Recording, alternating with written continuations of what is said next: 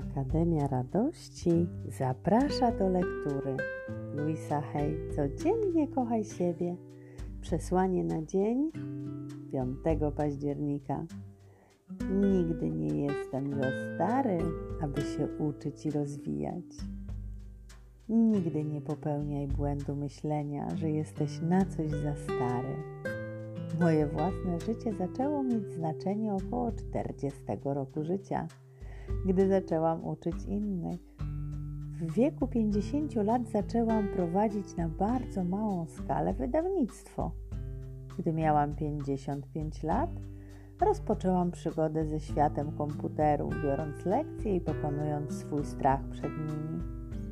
W wieku 60 lat zyskałam swój pierwszy ogród i stałam się zaplanowanym, zapalonym ogrodnikiem, uprawiając własne organiczne warzywa. Gdy miałam 70 lat, zapisałam się na zajęcia plastyczne dla dzieci.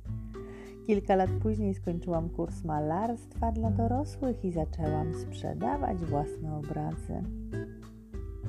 Ostatnio zdecydowałam się zająć obszarami, które mnie przerażały i zapisałam się na zajęcia z tańca.